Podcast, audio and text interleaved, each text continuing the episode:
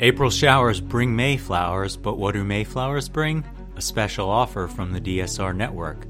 For the month of May, become a member and receive 20% off a monthly or annual membership. Members receive an ad free listening experience, exclusive bonus content, our evening members only newsletter, and an invitation to continue the conversation via our members only Slack community. This offer won't last, so act now. Visit thedsrnetwork.com slash buy and enter code Mayflowers, one word, to receive your discount.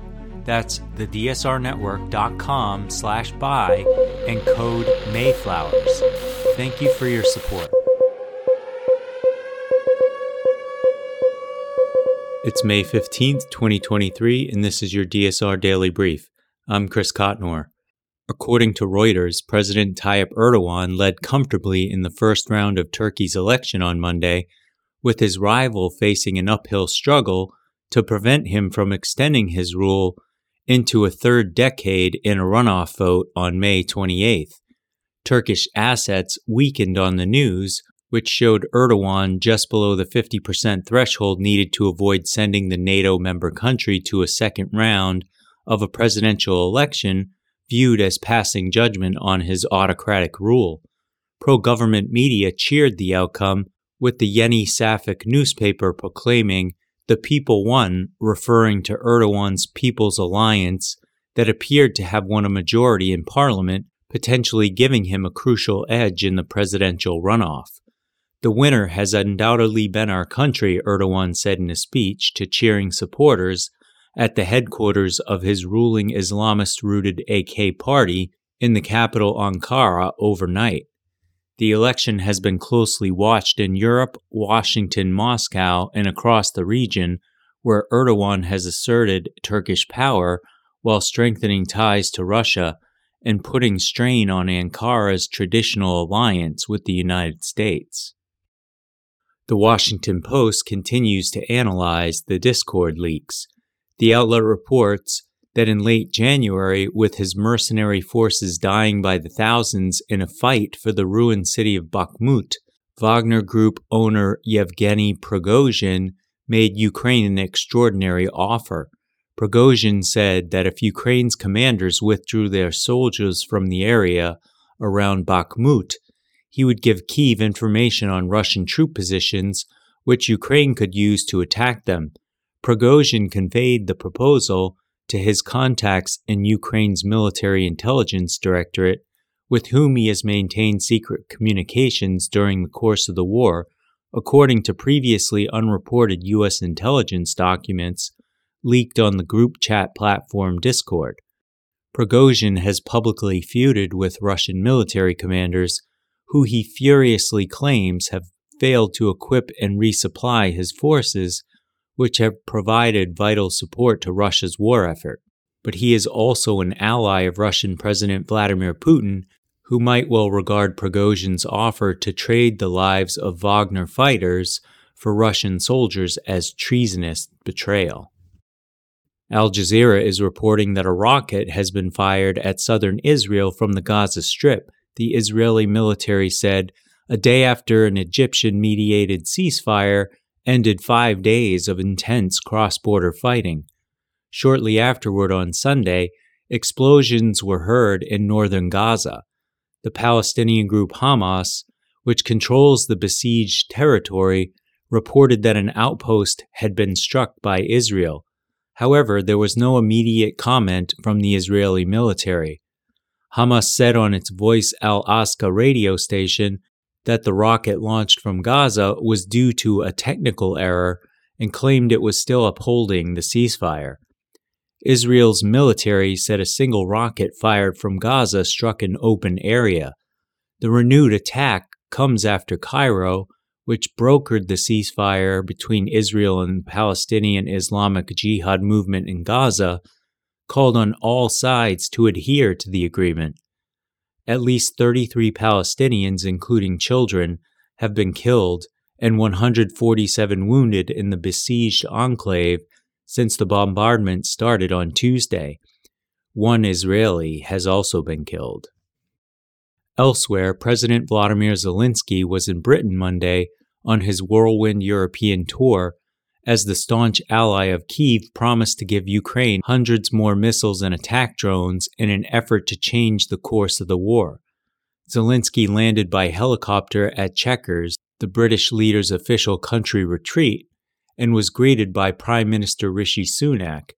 It's Zelensky's second trip to the UK since Russia invaded Ukraine in February 2022. Zelensky thanked Britain for its support so far and said his discussions with Sunak would cover very important issues, urgent support for Ukraine. He said the war was a matter of security not only for Ukraine, it is important for all of Europe.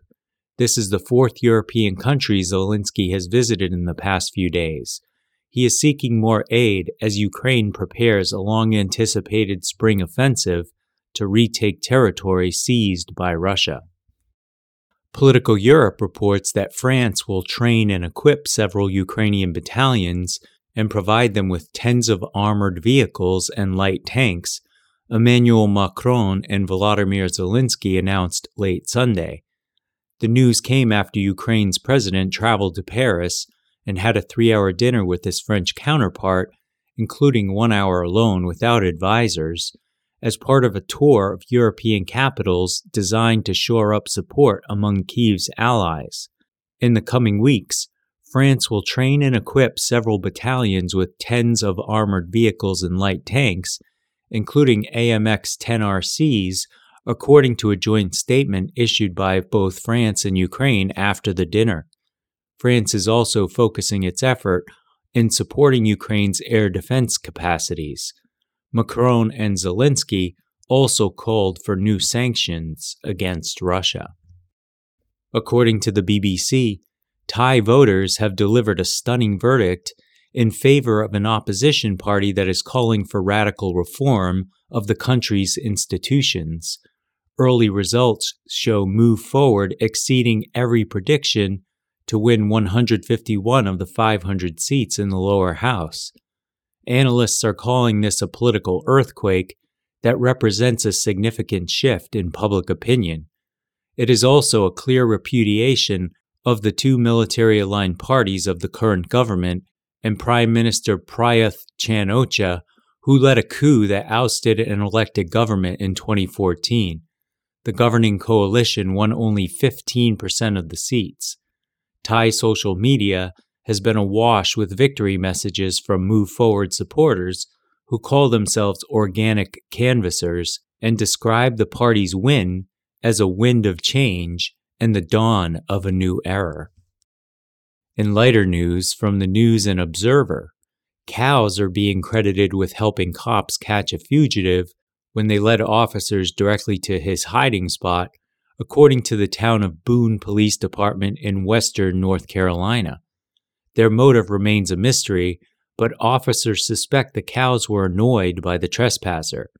As officers began to search the area, they received some unexpected but welcomed assistance from local cows. Apparently, cows do not want suspected criminals loitering in their pasture and quickly assisted our officers by leading them directly to where the suspect was hiding. The 34 year old man was charged with felony fleeing and eluding officers, driving with a revoked license, and disorderly conduct, officials said. Bond was set at $20,000. Thanks to listener Craig Stinson for sending us the story. If you have a strange but true story that you'd like to share, please email us at podcasts at thedsrnetwork.com. The story should come from a reputable news source and be verifiable. If we use the story, We'll include a shout out to the person who sent it. That's all the news I have for you today. Be sure to rate, review, and subscribe so that more people can find the show. If you have a tip, topic, or correction you'd like to flag for us, please email us at podcasts at thedsrnetwork.com. Members of the DSR Network will receive an evening newsletter version of the DSR Daily Brief. If you'd like more in depth analysis of these issues, be sure to follow the links in the show notes and tune into our sister podcasts on the DSR network.